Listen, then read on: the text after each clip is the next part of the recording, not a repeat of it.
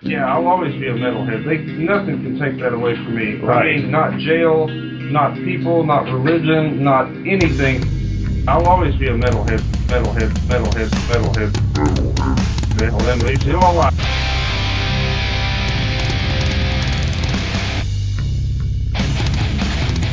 You're listening to the Great Metal Debate Podcast.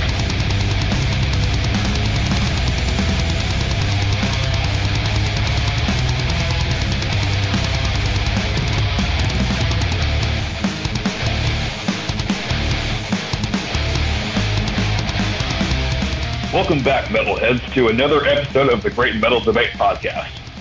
I'm Xander, and today we are going to be talking about one of my favorite symphonic black metal bands, Abhor, with their newest album, Sex, Sex, Sex, Ceremonia Daemonis Anticristi, which was released on September 23rd through Iron Bonehead Productions.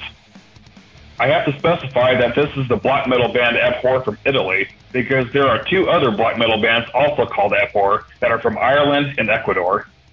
This group has been around since 1995, but did not release their first studio album until 1998. Since then, Abhor has built a rather impressive discography with a total of seven full-length studio records under their bullet belts, which brings us to their new Unholy Eighth album. One thing that I have always enjoyed about this band is the consistent and unyielding discography. They have never had a bad album. The organ symphonies played by Leonardo Lauterbach are always present in nearly every single song, and the vocals are haunting. When you hear Ulf Hedinger's demonic vocals, you legitimately feel the presence of true evil. Not to compare him with Dagon from Inquisition, but both of those guys have a very similar impact when it comes to their dreadful, soul-penetrating vocal styles. Needless to say, I am a fan of both bands. Starting things off, we have The Curse of the Twins. Right away, I have to say that Leonardo is possibly the best organ player I have ever heard in any symphonic black metal band. There is so much talent within his fingers that produce so much beautiful music from the keyed instrument. This one is just a short intro track, but it is beautiful and it sounds like it is being played inside an actual cathedral. And then we have the album title track, Ceremonia Daemonis Anticristi. Just the first few seconds of the song has a riff that sounds only just slightly similar to an 80s heavy metal song, along with that signature opera-esque falsetto. The tempo quickly changes into a more aggressive and harsh black metal sound, complemented by those ghoulish raspy vocals.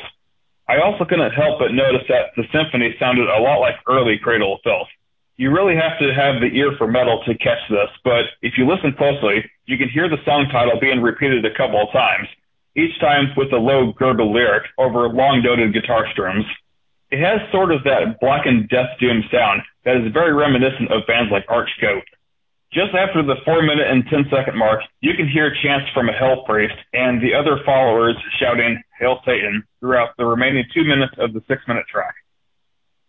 Moving on, we go to At the Edge of the Circle. The opening notes have that slow, doomy kind of riff which is immediately followed by more calming classical music style organ playing, along with those cavernous screeches echoing from the mouth of hell.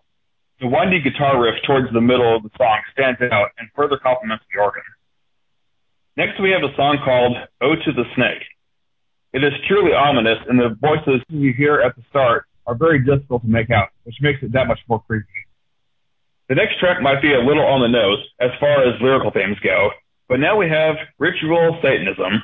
It is yet another stellar track that is sure to penetrate your black soul upon listening to this. Evil Mentor is yet another standout track on the album, as it is one of the first new songs released. The beginning of the song has an audio recording of a high priest in the Lebanon Satanic Church conjuring forth the Leviathan from the depths of the abyss. What follows immediately after is a very cavernous scream from Hedinger's that will reverberate in your ears the second you hear them. There are also other sickly noises that he makes.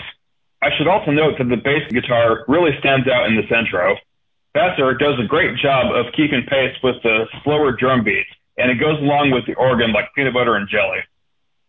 There is even a short-lived operatic part towards the middle of the song, and a small single-note guitar solo performed by Domain Sullivan Robin.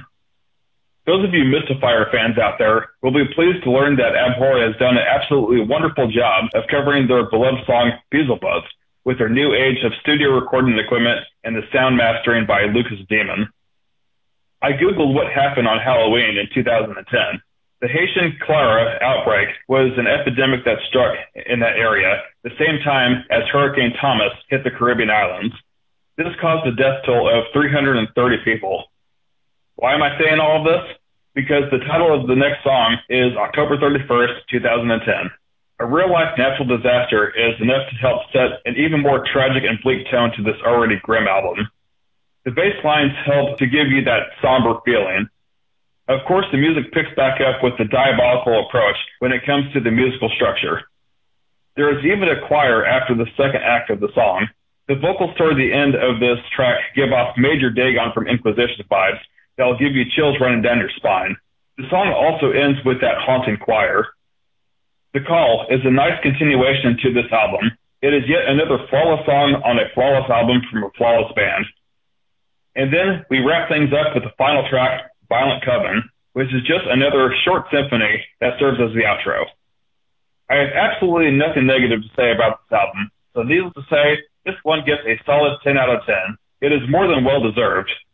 Unfortunately, Abhor only has some of their albums on Bandcamp, which makes it difficult for fans to support them to the fullest. They also don't have much of their discography on Amazon Music.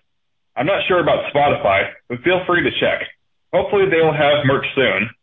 You can follow them on social media and show them some love on all their internet platforms.